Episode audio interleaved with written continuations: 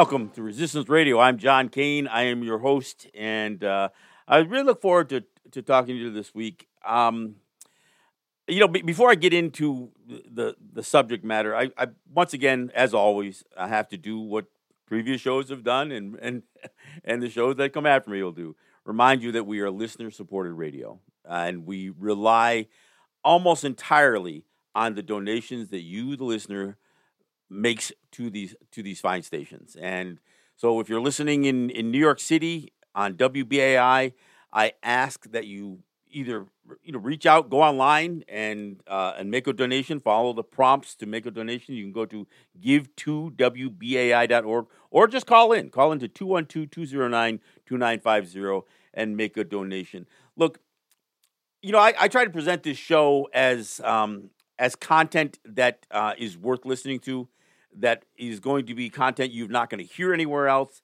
And for that, I'm hoping that you'll support the station for giving me this platform. And that goes for WPFW in Washington, D.C. So if you're listening in Washington, I hope that you will go to their website, which is WPFWFM.org slash donate, and follow the prompts to donate to the, this fine station in, in, in Washington, D.C. Uh, or you can go to their phone number and, and call 202 588 9739. And again, make a donation of, of any size, anything that you can do. I mean, I, I know we're, you know, all kinds of talk about the economy and, and you know, post COVID and all that other stuff. But I know that most people have recovered uh, to some extent. And during that period of time, things have shifted. We've seen the shift in, in where you get your news and where you get your information, where you get your content from, how you entertain yourself. So you may not be listening to this show on the radio. You may be listening to it um, or watching me on Facebook live stream. You may be catching this as a podcast. But regardless of how you see the show or how you hear the show, I hope that you'll support this uh, WBAI in New York City and WPFW in Washington, D.C. Look, I could not be in a better market for the message that I'm delivering. Only be, if for no other reason because the powers of New York State are in New York City. The powers of the federal government are in Washington D.C. Now, as far as the general public, look, I'm not saying that the people uh, of New York or the people of Washington D.C. matter more than anybody else. In fact, that's why this program can be listened to anywhere. But I'm hoping if you are listening in those cities, not only will you support these stations, but you will again continue to speak truth to power. That's what uh, that's what we need to do. So uh, again, I, I can't emphasize enough how important it is that you support the radio stations that give me again the foundational platform, these radio stations um, that allow me to create this show for, both for podcasts, for Facebook, for YouTube, wherever I uh, you know post the show later on. So um, again, I want to thank these stations for giving me the uh, the opportunity, giving me the airtime, and but you know, my thanks means means nothing to the operation of the station. It's your thanks that means everything. So if you're thankful for this program, then I hope that you'll support WBAI and WPFW. All right. Um, well, you know, I was asked, um, you know, over the last week or so, to help formulate, help write up a paper that would stand as defense for native to native trade. Now, we're not talking about just a legal defense. Not not I'm not writing a brief for a court, uh, you know, for a court hearing or something like that. But both substantiate the legal defense, but also the strategy, what we need to do to defend as Native people our autonomy, our existence. And and again, when when we talk about native to native trade, there may not be anything that can be pointed to that is that draws native people together more than the idea that we trade with each other. I mean, it, it bolsters our unity, it bolsters our sovereignty, but we have challenges. And part of those challenges, and I talked about it a little bit on, on last week's show, when I talked about how the United States, their policies towards Native people are not founded in rule of law. They aren't founded by the U.S. Constitution. They are almost uniquely established through the very thing that the United States claims that it was opposed to tyranny, authoritarian rule.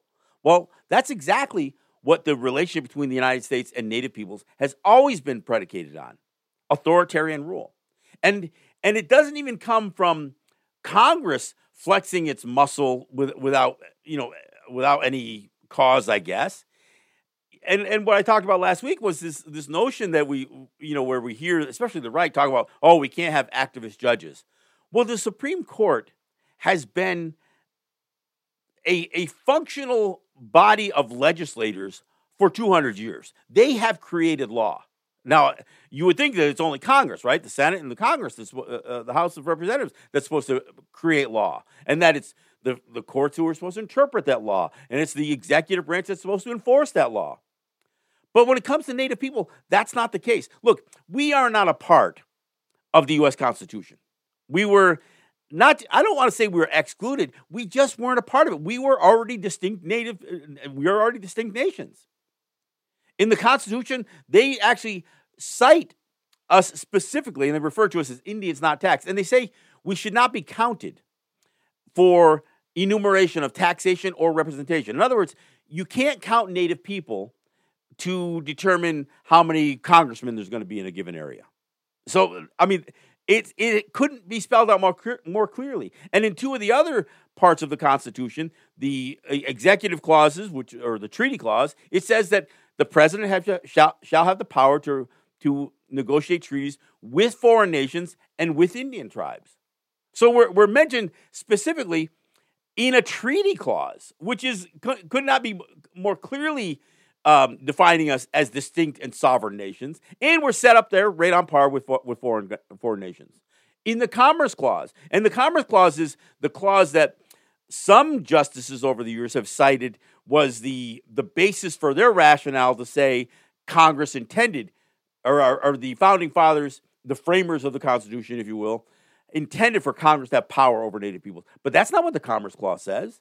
The Commerce Clause says Congress shall have the power to regulate commerce in and among several states, interstate commerce, with foreign nations and with Indian tribes, not of Indian tribes, with Indian tribes. And it never says, it even never even hints that that Congress shall have the power to regulate the metes and bounds of tribal sovereignty, but that's exactly what the courts have said.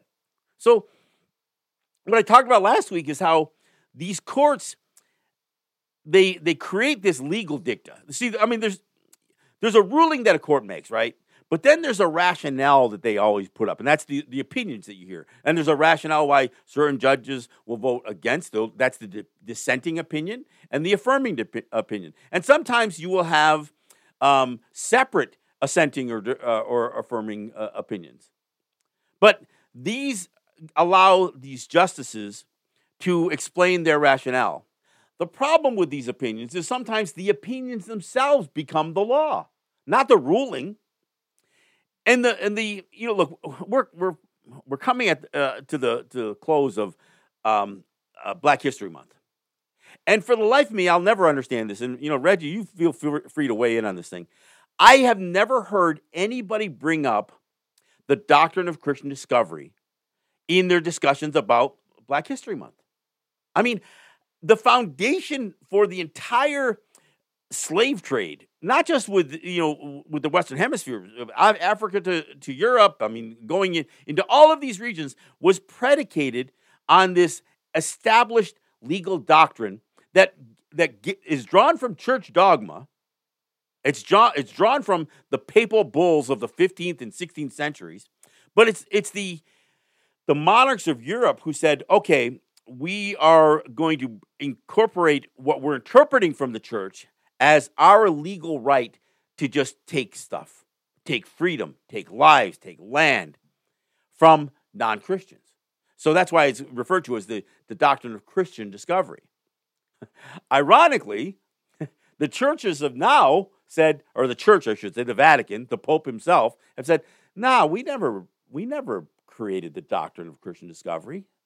That's a misinterpretation by the Christian monarchs of Europe who did that. We didn't do that. In fact, we reject the notion of the doctrine of Christian discovery. And In fact, they, they'll cite other papal bulls that kind of suggested that, but they never repudiate the role, or I take it back, they never rescind the role that they played in creating this interpretation of the of this church dogma that created the doctrine of discovery. And of course, when the church makes this or, or issues this repudiation, this condemnation, it comes years after this church doctrine becomes codified in U.S. law. And it, again, it justifies slavery, it justifies genocide, it justifies a Christian nation taking the power to do what they want murder, rape, enslave, steal, uh, disappear a people. That's what that's what the doctrine of Christian discovery does. You know, and, and the crazy part is Justice John Marshall, and I got and I I've mentioned this this line before, but let me let me read this line because it is just so so classic, I guess. Um, he talks about he talks about how our sovereignty was necessarily diminished upon discovery. But then he goes on to really put a finer point on it. And he says, however extravagant the pretension of converting the discovery of an inhabited country into conquest may appear, if the principle has been asserted in the first instance and afterwards sustained, if a country has been acquired and held under it, if the property of the great mass of the community originates in it, it becomes the law of the land and cannot be questioned. So, so Chief Justice John Marshall in 1823 puts the doctrine of Christian discovery into U.S. law, and it's there. I mean, and again, I've said it before.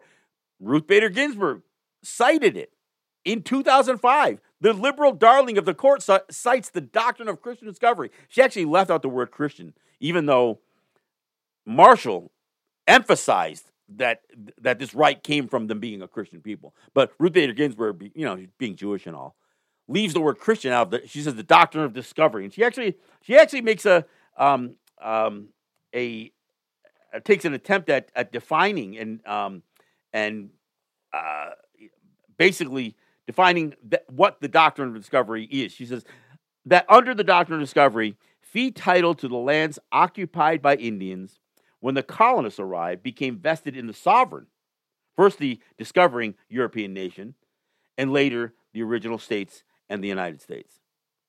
So, so again, Ruth Bader Ginsburg, the Jewish lady, the liberal darling of the court, she cites in footnote number one in a ruling against the Oneida Nation, who was merely just reacquiring lost lands that they had a right to sue for title to. She says, no, you can't, you can't just get that land back.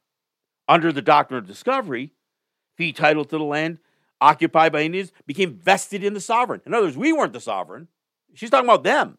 And she didn't say how it became vested. She says, no, we just we just interpret it that way. And it becomes law that's that's sustained to this day. Now, the doctrine of discovery wasn't passed by Congress. It's not embedded in the US Constitution. So this is an authoritarian power created by the Supreme Court. And it becomes the starting place for a through line that ends, especially, and at least in the, in the lifetime of Justice Chief, Chief Justice John Marshall, with him creating not only this notion of a, of a trust responsibility, and it's a fallacy, and I'll get into that a little bit more too. This fallacy about, about Congress having a trust responsibility, or the U.S. government in general having a trust responsibility to the Native people. So, in other words, converting us to wards of the state. But he goes further than that. He actually says that the framers of the um, of the Constitution never intended to recognize us as uh, as foreign nations. So ignore the treaty clause. Ignore the fact that we're set on par with foreign nations in both the treaty clause and the commerce clause. Just ignore that. They didn't mean that. They really meant that they were that they were like wards to their guardians. And then again, again he goes beyond that and he creates this other thing called the plenary powers doctrine. Now, the plenary powers doctrine is again, it's a creation of this Marshall court, the Supreme Court, in the 1800s, that basically says Congress has unlimited power, ultimate power over Native peoples. And it, it, it's not bound by the Constitution, it's not bound by rule of law. In fact, by creating this notion, this plenary powers doctrine, they say we don't need law because every law that's passed by Congress relating to Native people is the rule of law. I mean, so they, they don't they don't rely on any kind of originating documents. They relied on these Supreme Court justices creating a power that was never created in the Constitution, that has no other originating documentation, no other rule of law to, to back it up. It's it's clear, unfettered authoritarian rule. And and here's the crazy part is, and this is the part that, that I find really disheartening, is that we as Native people, we get advised by legal counsel to um, to use the plenary powers doctrine, especially when we're trying to defend our, ourselves against the states. So we're saying, oh no, states, you don't have that authority. Only Congress has the authority. Or we cite something, we, we cite a right that we that we maintain or we claim. And ultimately, we almost have to argue we have that right because Congress never took it away from us. That was the McGirt decision.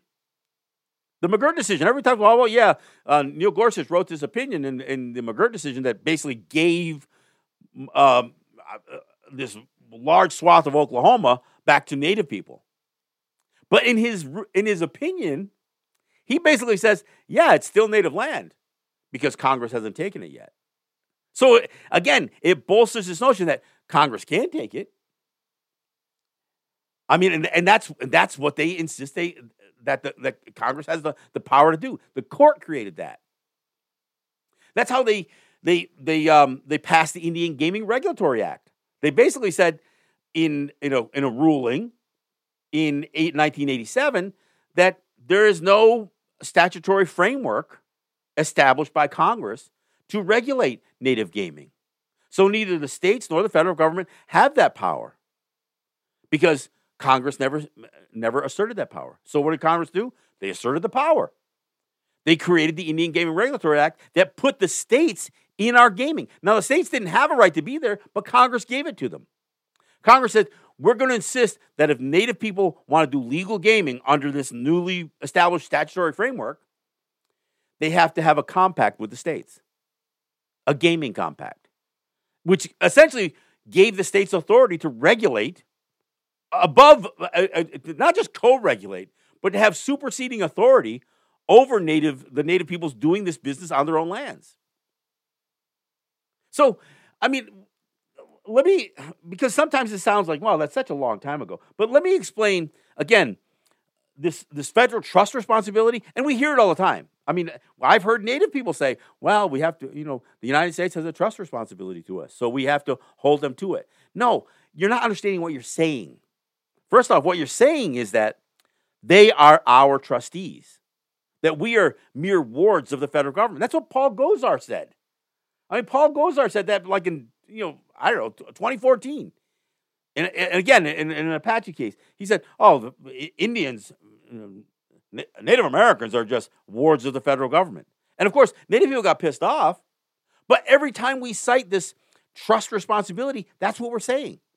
But here's the here's the kicker. It's not really any kind of true trustee ward relationship. Sam Alito, only about uh, 10 years or so ago, he wrote that Congress may style its relationship with the Indians a trust without assuming all the fiduciary duties of a private trust. In other words, yeah, you, we can call it a trust, but we don't have to be held to trust law. I mean, that's what he says. He says creating a trust relationship that is limited or bare, bare, compared to a trust relationship between private parties in common law. So, in other words, yeah, we use that language but we don't have any of the same responsibilities that a trustee would normally have to its wards. I mean, he goes on, he says, throughout the history of the Indian trust relationship, we have recognized that the organization and management of the trust is a sovereign function subject to the plenary powers of, a, of Congress, which has plenary authority, which means ultimate authority, just to repeat it again, which they have plenary authority. Again, the Sam Alito saying this only about a decade ago plenary, plenary authority to divest the tribes of any attributes of sovereignty, plenary authority to legislate for the Indian tribes in all matters, including their form of government, plenary authority over Indians and all of their tribal relations, and full power to legislate concerning their property. So they created this out of thin air, and, and, and it stands so much in, in, stark violation of the of the UN Declaration on the Rights of Indigenous Peoples, which I have a trusty copy with me almost at all times. And it creates this fallacy. again, starting with the doctrine of Christian discovery, reducing us to wards of the state, and then ultimately claiming that Congress has this, this bold authority. Ironically, one of the sitting judges says, Yeah, I don't see that. I don't see where Congress has that plenary powers. And of all people, it's the guy who's bought and sold more than any other justice. It's Clarence Thomas. Clarence Thomas has cited on several opinions that he's written this notion that he doesn't see constitutionally where Congress can claim to have that those plenary powers. And in fact, Congress didn't claim them. The court gave it to them. They insisted that they have it. And and again, our legal counsel, whether it's legal counsel for, for our nations, you know, or, or our organizations, or even for the private sector, the native business person in, in, in the private sector, they're advised by these, these lawyers, you got to use plenary powers. That's your only defense.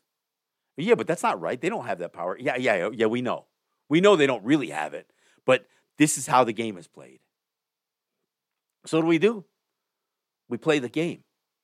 We keep yielding and conceding to this notion that Congress has this power when there's no originating documents giving it to them. So when I'm asked to create a strategy for defending our sovereignty, defending this native to native trade, I said we got to we got to attack those those immoral defined again by uh, you know what how's it said let's say in here in the um in the the Declaration on the Rights of Indigenous Peoples I'll read it here. talks about these these racist doctrines, right? And it says, eh, let me find it here. I always got a copy of it right here handy. It says, affirming further that all doctrines, policies, and practices based on or advocating superiority of peoples or individuals on the basis of national origin or racial, religious, and ethnic and cultural differences are racist, scientifically false, legally invalid, morally condemnable, and socially unjust. Now, I guess it's fine for the international community to say it in a document that has no bite and no enforcement powers, because the bottom line is the United States has has committed genocide against Native people and really continues to do so. I mean, the, the, the mere fact that they don't recognize our sovereignty is still them perpetuating this notion that they have somehow conquered us under this extravagant pretension of John Marshall's or, or over this plenary powers doctrine. So, as far as the United States is concerned, yeah, some bad things happened. Yeah, you know the same the same thing about slavery. Yeah, that slavery was a bad thing, but you know what? It was legal because they weren't bound by anything. Uh, again, the doctrine of Christian discovery, even before it became codified in law, became the pathway to, to, to steal human beings and subject them to slavery, to steal land from Native people, to, to exterminate Native people. So they could do all this stuff legally. Now, was it wrong? Of course it was wrong. Slavery was always wrong. Rape was always wrong. Murder and, and ma- massacres, they were always wrong. They may not have been illegal because you are citing when it's convenient that you're not bound by rule of law. You're not bound by morality. You're not bound by ethics. I mean, Thomas Jefferson not only raped one of his slaves and bore children with, with her. I don't, I'm sorry, I'm not going to say it raped a woman who he had enslaved. And ironically, for those of you who don't know this, Sally Hemings was his sister in law. Yeah, let me say it again. Sally Hemings was his wife's half sister. Why? How? Because Thomas Jefferson's father in law also raped an enslaved woman, a woman he had enslaved. So not only does he have does he uh, uh, produce a, a daughter that Thomas Jefferson would marry? He produces a daughter that's half black, still enslaved, and apparently Jefferson must have got that with the uh, got received her with the dowry or something like that. So two generations of white men, and they're not even really related. It's not father and son. It's it's, it's father-in-law, son-in-law. Do the same thing, the same crime And we're going to sit there and pretend, oh, well, yeah, but you have to consider the times. No, it was wrong then. It was wrong to, it was wrong to, to, to rape uh, somebody who was in bondage to you. Not to mention, I don't know how this relates to cheating on your wife and that kind of thing. But it was wrong then. And you know what? Everything we're seeing now that Native people are still fighting, even when we feel almost compelled or forced to use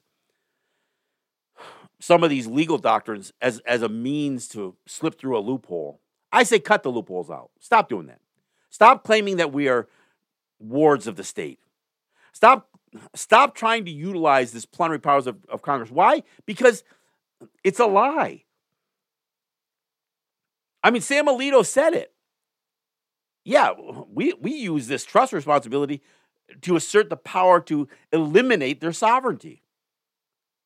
And if you don't believe that by itself, consider the Cobell suit. In case you've never heard of Elouise Cobell, oh, Elouise Cobell sued the Department of Interior, the BIA, and the whole entire Department of Interior. Uh, essentially, the, the, whole executive branch of the, of the federal government for the misappropriation and theft, mismanagement of what in all likelihood, was $100 billion worth of native assets. The records were lost. They burned them. They, they hid them. They destroyed them. They, the, the Bureau of Indian Affairs couldn't even tell a native person which oil lease was theirs, which grazing lease was theirs, what property deeds were theirs. So not only did they mismanage the money and the revenue, they mismanaged all of the data associated with this stuff. During the Bush administration, George W. was actually floating the idea of trying to settle this thing with, four, uh, with a, 40, a $40 billion settlement. People thought he was nuts. When Obama became the president, he did settle it a $4 billion settlement. 10 cents on the dollar from what Bush was suggesting, and, and even, even more insane than that over what the true number probably was. And out of that $4 billion that that the Obama Biden administration settled with Elouise Cobell in this class action suit? A big portion of it went to white people. Well, why would white people get it? Because they were going to pay the white people for illegally occupying native lands. So they weren't even going to be harmed by the fact that they made an illegal purchase, perhaps, or made an illegal claim on native lands. No, oh, we're, we're, we're going to make you whole. We're going to we're to use some of the settlement settlement money to pay you off. Yeah, that's the U.S. trust responsibility. It was a sham. It was always a sham. They used it. It was this thinly veiled language that that even convinced native people, well, yeah, that trust responsibility, it, it, means they, they have our back. They have an obligation to us. Look, there's no question. The federal government has obligations. There's a debt to be paid. And I'm not just talking about reparations. I mean for for things that were taken, not just lives. I mean, we talk about truth and reconciliation. Yeah, on the Canadian side, the residential schools, they were sending out checks to people. And they thought, well, th- yeah, we'll make it right that way. I'm sorry. You can't just send checks out. Yeah, you do that all the time. So, when I get asked to do this, I've got to attack these so called legal doctrines that now even the church pulls the rug out from me. The one that, that is, and all three of them essentially have their foundation on the first one, the doctrine of Christian discovery. And the church says, no, no, we, we, we didn't do that. Yeah, you guys did that because of your greed and your avarice. You just you just used the church. Look, I'm not buying it either. So I'm not trying to you know, let the let the church off the hook. There's no question the, the church was was culpable and have enriched themselves to the tunes of billions of dollars over the, the last five centuries.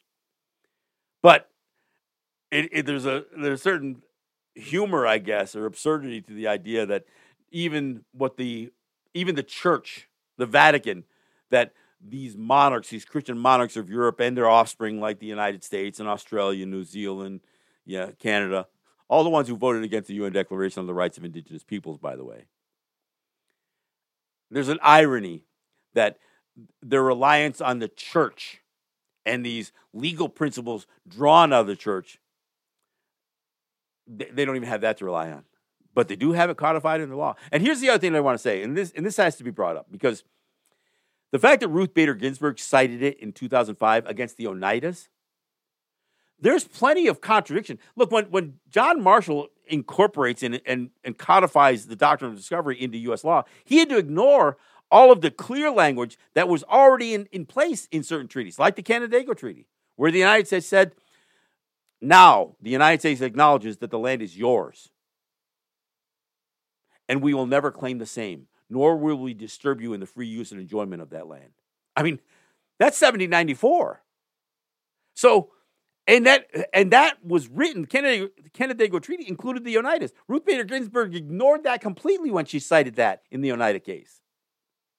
And look, there are other legal doctrines that get that have gotten created along the way that rely on these things. And we have to be prepared to challenge it. Look, I only know of one instance, and maybe there's others, but I only know of one instance where a nation made these arguments. And that was in a case in Washington state where there was a fuel distributor, a native fuel company that was distributing to, to stations. Uh, it was Yakima. And the state of Washington was trying to uh, uh, assert penalties and fines against them. And so it was, the, it was called Cougar Den. That was the name of the, the company. So Washington State versus Cougar Den. And the Yakima submitted a, an amicus brief as the nation that essentially this Cougar Den was operating under their license and said, wait a second, you, you've got this whole thing built up on the doctrine of discovery. So they, they, submitted two parts to their argument. One was an attack on the doctrine of discovery and, and some of the other things that came with it. And then the other was an argument that the state was violating the Yakima Treaty of 1855. The court totally ignored, totally ignored the first half of the amicus brief. Never addressed any of the the the arguments made by the Yakima Nation uh, against the doctrine of discovery. They completely ignored. Didn't didn't even offer an opinion. But they ruled in favor of Cougar Den because of the treaty argument put forth by the Yakima Nation. But you see, even though they didn't acknowledge it, by presenting that argument, they essentially took away I mean, how was how was the court going to come back and then cite anything in terms of you know plenary powers or any of this other stuff when when th- that argument was already taken away with the the first half of that brief? So it was effective, even though there's no language that has the the courts address it. But we need to do this. And it doesn't require a nation to do it, but we have to have a strategy. So when I'm asked about how do we defend native to native trade, well, we've got to wrap our heads around the unlawful legally invalid legal principles that the United States has put in place through its Supreme Court to give Congress this ultimate authority because they don't have it. It's not true. It's I mean it's it's a lie. And and the fact that that we won't press this issue, and, and again, I, I, I go back. Here we are again, last week of uh, Black History Month, and I haven't heard one black scholar or leader even mention the doctrine of Christian discovery and how that impacted. I mean, because look, the first papal bulls had nothing to do with the Western Hemisphere. It had to do with Portugal grabbing, uh, uh, grabbing human beings out of Western Africa to enslave them in Europe. I mean, that's where the slave trade started. I mean, the Europeans may have outgrown slavery before the, before the Western Hemisphere did, before the United States in particular did. But that's where it started. And it was all based on this superiority. And, and look, we, we call it white supremacy now, but it was white Christian supremacy. And it was bolstered by the Catholic Church, by the Vatican, by the popes. And you got to remember, when this thing starts, there were no other churches. There was only the Catholic Church. This was before the separation of the Anglican Church or any others. And they would continue to operate under the same principles of, the, of this doctrine of Christian discovery. The United States may not be a Catholic nation, and they claim not to be a Christian nation, but they sure as hell act like it. How many presidents have there ever been in the United States that didn't that didn't have to assert their Christian beliefs? Name me one that hasn't. They all did. All of them did, including including Barack Hussein Obama. Yeah, I, and I'm not saying he wasn't a Christian, but you know he he had to talk about his his Christian bona fides. So did Abe Lincoln. They said he was a, he was kind of the, the non Christian or Thomas Jefferson. No, they all used it. They all used it. So that's what I wanted to bring up today because I'm I, I, have crafted this paper and I do have the the it's still a work in progress, but I, I have that document and it's about an eight or nine page uh, paper that I wrote. And if you look for it on Facebook, if you go to my Let's Talk Native page, I've got it posted as a document. Uh, you'll feel free to take a look at it. And look, and I'm putting this thing out there to promote people to begin this argument. And the argument isn't, I'm not talking about take this into court. I'm saying use it before you get there. So that's that's some of my thoughts. Hey Reggie, are you available if we wanted to try to do a couple of calls before the end of the program? I am here and available, John. So you, you want to do listener phone calls? Yeah, we can do do a couple. I mean, I I can rattle on for for another twenty minutes, but I, I do that every week. Of course you can. of course you can. Of course you can. So since you want participation with the listening audience, might as well give the number. So for those listeners out there who are clamoring to talk with John Kane, you can do so by calling this number 212 209 295. Oh, my goodness. 212 209 2877. That's 212 209 2877. Let's see if we can get anyone out there. But at the meantime, uh, continue to. Uh, yeah. No, uh, well, yeah. the, the number that you almost said, which is the pledge line for, for WBI, yes. feel free to call that number too, 212-209-2950. Yeah, yeah, yeah, yeah, of course, of um, course. If you are in listening in Washington, D.C. or anywhere and you want to make a, a contribution to WPFW, their number is 202 588 9739. Those are the, the pledge lines. But the, but the studio line is 212 209 2877. And of course, look, I present, as I do every week, a topic to talk about. And some of it may seem a little redundant. And, and, I, and I make no apologies for that. These issues must be driven home. And there's, there's such a lack of information and, and disinformation out there. I mean, and we're represented as a lie in the United States. You know, and you know, I get asked all the time. You know, why do you why are you so obsessed over the uh, the mascot issue? And and I have to say, look, I'm not obsessed over it. But it's it's stupid. It is just plain ignorance on the part of Americans that somehow playing Indian as a part of your sports fanaticism has become such an because uh, I always get hit with oh yeah you're all too you're all too sensitive. Well, you know what the ones who are crying the most, Reggie? Are the ones who are saying, "Oh, my school had to change its mascot. We can't mm-hmm. we, we can't be Indians mm-hmm. anymore. We can't be Warriors anymore. We can't be Redskins anymore. We can't put red face on and go to school that way anymore. We can't do all of these the, these ridiculous things." Look, we all can acknowledge today that blackface is wrong. I uh-huh. mean, I know there's probably some white folks that are somewhat begrudging about having to make that acknowledgement. I I don't think they all agree, but nobody's going to defend blackface, but they'll still defend redface in a football game or wearing headdresses or or, or some sort of you know party city you know um, costume or uh, to, to, wear or something like that, uh, Pocahontas and, costumes or something like that. You know. And, and, you know what's worse as well, John, is that then they have to force themselves to expose their white fragility. Well, and that's that's exactly what comes to bear. The second you hear somebody c- crying about this, and they're claiming that to be anti woke and to be anti you know cancel culture, and mm-hmm. and to, they're standing up against the liberal elite, while they whine about this thing. I mean, look, you're 47 years old. if you graduated, it was probably 30 years ago. I mean, give it a freaking break. I mean, you don't need to be playing Indian at 50, 60, 70 years old. Even if you're native, you should, unless you're going to some sort of ceremony, you got no reason to show up at a ball game dressed in regalia. I mean, yeah, I got to be careful, John, because I, I heard people in the past said that whenever we laugh, you know, that makes other people scared. So uh, I, I, gotta, I gotta make sure that I, I, show no emotion at this point. And um, no, no, and, Reg, Reg, see, this is this is, and this has been widely um, uh, understood. It's when we stop that? laughing is when they should be scared. as long as we're still laughing at you, it means that we're not that angry yet. We're, we just okay. think we just think you're. Oh, oh, oh! That's what. Oh, that's right. Because if you're not saying anything, we're quiet. That means we're plotting. Yeah, you know, because you know we're plotting. Yeah. Okay. yeah. Okay. I so, got it. I got long, it. As long, as long as we're laughing, you, you're you're probably safe. But know that our laughing at you, and we are laughing at you, is mm-hmm. because your behavior is absurd, and and you know it is because you know you can't do it to any other people.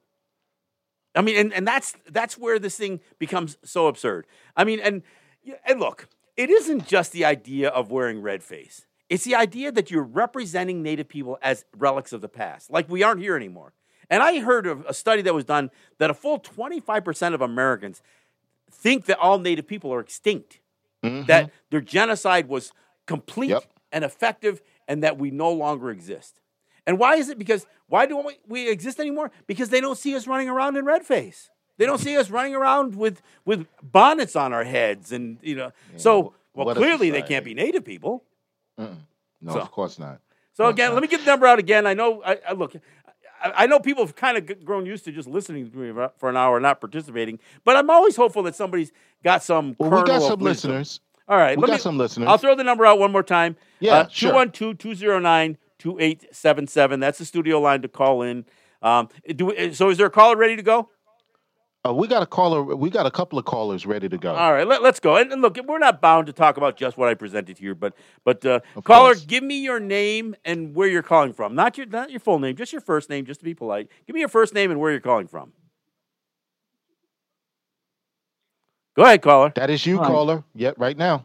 Okay, this is caller number one. This is Marianne, and I am living in Manhattan on West 73rd Street.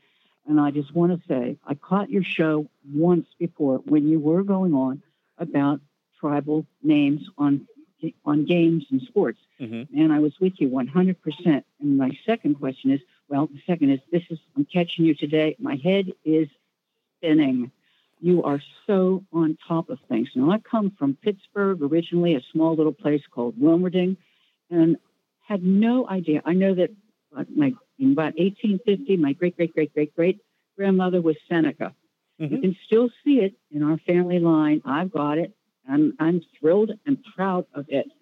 But I did not even know that my little town was so close to such a huge community until I went into the Dollar General five years ago and I saw the herbs. And I said, wait a minute, wait a minute.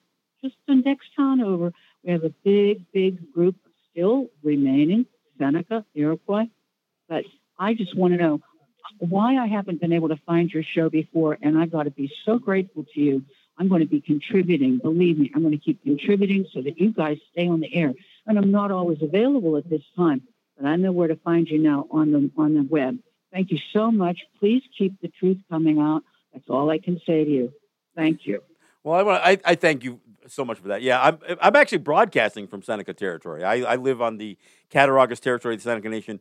Once COVID struck, we we figured that out. Reggie was a big part of helping us work out this remote broadcasting thing, and so uh, so I do it from my own studio here on the, on on Seneca territory. And and look, the area just south of the state line, uh, much of that that Pennsylvania uh, territory was uh, was a part of the Seneca Nation territory, and and actually the, the, Seneca still own some land that are on the Pennsylvania side. There's just not a like a community that's there. It's mostly on on this side of the state line, so to speak. But um, look, I thank you for that. Look, I I've been doing this for a long time. And you know, sometimes it's a little, little inexplicable to, to understand how more people haven't heard any of this. I mean, look, I, you, you, might hear something you say, "No, I'm not going to ever listen to that again." so, but the people who, who hear it for the first time after doing this for over a decade, um, yeah, I'm sometimes a little surprised. But we do put the show up as a podcast, and you can find it by going to Resistance Radio with John Kane podcast. And uh, and it'll show up. I, I, post it every week. We do stream it online uh, with uh, with Facebook, and of course, both WPFW and WBAI stream the show as well as broadcast the show, so you can find it in their archives as well. Um, so, but no, I, I appreciate that, and, uh, and, I appreciate all all of your sentiment. And uh, well, and I'm, look, there's no question that our population was greatly diminished, and part of that diminishment had to do with essentially. Um, not just through assimilation and, and, and murder, but the amount of watering down of our and I don't mean want to hate to say it in terms of bloodline, but but cultural lines, and so that's why there's a well, there's many people uh, non people who are predominantly non-native that that do have native uh, blood in them, and and I know that oftentimes creates this this level of indifference, and you know how much should they own it, how much should they feel that they are entitled to represent themselves as native people as opposed to just be proud of the fact that they have some of that? And that becomes a bit of a, a bit of a challenge so uh, let's we'll go to another caller again. Uh, Marianne, thank you very much for that call. I sure do appreciate it. Um, uh, Reggie, we got another one lined up. Yes, we do. All right, caller, you're up next. You are the second caller, so give me your first name and where you're calling from. Hi, John. I'm John also, and I'm calling from the Northwest Bronx. And uh, I basically am, am, a fan of your show. Uh, your show is the type of show that I contribute to, to BAI for. And your perspective on the hypocrisy uh, uh, brought upon your people is so unique, and it's a different look at these figures we're familiar with from a, such a different angle. And I appreciate it very much, especially the type of scrutiny that you place on Ruth Bader Ginsburg and Letitia James, because they got one kind of image going on down here and apparently they got a whole different thing going on up there. Kathy Hochul so as well. Thanks a lot for your broad. Oh yeah, oh, I'm no fan of her. She is horrendous. I can't stand her at all. I'm sick of her. She got uh, shoehorned in there by a crook, Cuomo, and uh, that his that his brother even has another job is just ridiculous. Also, yeah. who would tune that junk in? So well, thanks a lot, John. I, I, I, get a kick out of your broadcast, and you keep doing it. Well, I thank you for uh, again uh, another John. I thank I thank you for that. And, and, look, I know that oftentimes I'm saying something that's never been heard before, and it, and it's not because people disagree with me. It's it's oftentimes because there's almost this level of acceptance to certain things that, and like I said, when I talk about legal counsel telling us, well, you gotta you gotta play the game as it's uh, you know you gotta play the hand that's dealt, and I'm saying no. I'm not. I don't accept the hand that's dealt. I if I'm going to accept the hand that's dealt, I want to ha- accept the hand that was dealt before white people showed up here. And and and all I'm saying is, don't believe that you have this this shining example of democracy and rule of law when in fact you don't. And and this is what we have to hold out. And I'm not saying that every person that I've you know I've ever criticized, whether it's Abraham Lincoln for the mass execution of uh, at, at Mankato, Minnesota, or or whether it's Thomas Jefferson with some of his. You know, I don't to. I'm not calling indiscretions. I mean char- pure character and legal flaws, or George Washington, or any of them. I'm not saying they didn't do anything good. I don't. You know, but that's not what impacts my life. What impacts my life are the things that they did that were not good and were not ethical, were not moral, and frankly, not legal. Look, if we got another call, we'll do, we can fit one more in if there's one on the line. Oh there. yeah, yeah, yeah. We got another caller. All right, let's go to caller. You're the you you probably the last one. So uh, by all means, uh, give me your first name and where you're calling from and what's on your mind. Okay, this is TK. All right, I'm calling from Rockland County. All right, thanks. And what's on my mind, sir, and I respect you greatly. I need you to talk more about the missing and murdered indigenous women until it's resolved. I needed to stay in the forefront because it's also such with black women. And it seems that black women and indigenous women are the most unprotected, unrespected, uncared for women in the world. I agree. So I want something to be done, and I want you to make it a priority, sir, with your platform. Well, it's it's, it's ironic. It's ironic that you brought it up because I'm actually wearing a shirt today. If if you if you happen to look at it on Facebook, I'm wearing my missing and murdered Indigenous women shirt. It's a, sh- a he shirt is. That, I'm looking at it right now. a shirt that I designed, by well, the way. So I mean, well, that's great because it's on my mind a lot okay? A lot. Absolutely, absolutely. Well, and you know, the thing is, it isn't just what people are characterizing as missing and murdered indigenous women or black women for that matter.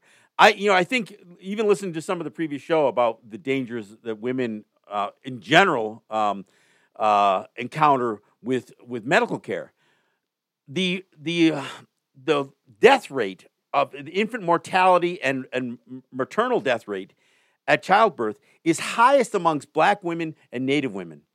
I mean, and there's no explanation for it other than racism because it's not like we have a predisposition exactly. is not that we don't know how to give birth, you know, or that our women are somehow weak.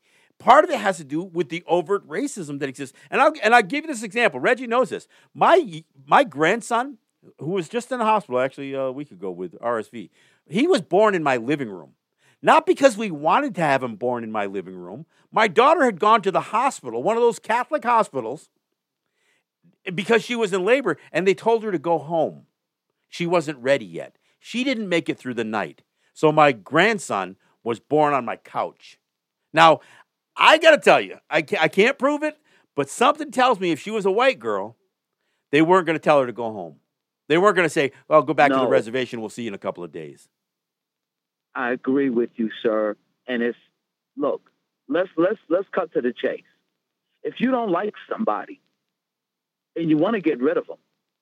Well, you could get rid of them on every level. And that's what they're doing. They get rid of us by giving us bad food, putting us in bad environments, making sure, you know, if you do step out of line and the police have any kind of interactions with you, they know that they can get away with murdering you. And in between that, hey, when it's time to give birth, well, my hand slipped. Well, I wasn't looking. Well, the cord got wrapped around the baby's neck. Well, we gave the wrong medication. Or we didn't really believe you that you were hurting that. that. badly. Or we didn't believe you when you said there this. You go. Or we Ask didn't believe... Serena Williams. Ask yeah. Serena Williams. Uh, ex- exactly. So, yes, sir. They're murdering us on every level, on every front, in every way. And we need to get together and have the unity that we will need to survive the onslaught if 45 returns. Well, and, you know, and I, and I got to tell you, that's part of the reason I brought up the doctrine of Christian discovery earlier, because there isn't enough unity between black people and native people to expose just how egregious that legal doctrine was and how it impacted everything from slavery to genocide. So I, am with you. I, TK, I'm, I'm glad you called in. I thank you for that. And and like I said, I, I'm not wearing the shirt by accident. Uh, I made a decision to wear it, even though it wasn't the topic that I was talking about today. But I will do more. Um, and I feel strongly. Like I said, I, I, I have a personal experience with with what my daughter went through delivering my youngest, my tenth grandchild. So uh, so no, I I I I'm with you on this one. So uh, we will we will do more. Reggie, I know that just pretty much wraps it up. Um, so um, I want to thank you again, Reggie. It's always it's always great to interact with you, even if it's a little bit. And of course, you hey, you are you are absolutely necessary Likewise. for me to do to do, uh, do these phone calls. But uh, I'm I, I'm I'm glad you think like that. So I appreciate that. Yeah, no, you're I, I consider you an active part of the show on, on more than just a few occasions. So uh, so I appreciate that. okay. that. But uh, great, hey, by the way, great. to that question I asked earlier, have you heard anybody mention Doctrine of Discovery other than me? You know. I've gotten to the point, um, John, to talk to other producers here in this radio station to even bring that subject matter up. Okay. And um, with the exception of one person that actually did something in regards to um, who happens to be, I, I call his name, Ron Daniels. Ron Daniels is maybe the only other person that I've heard talk about the doctrine of discovery. You know, and it relates to the Gaza stuff. It relates to all of this stuff. So right. it's amazing to me that we can't have more of a discussion. And and look, to any of the other producers on WBAI or WPFW, if you want to engage me in this conversation on your program, feel free to reach out to me. Reggie, I want to thank you again for, uh, for what I think was another good show. And I thank the callers, uh, the three who called in. Uh, great stuff. I appreciate it. And uh, I, I we'll, we'll see you next week. We'll see you next week. This is John Kane and this is Resistance Radio, Nyaweh.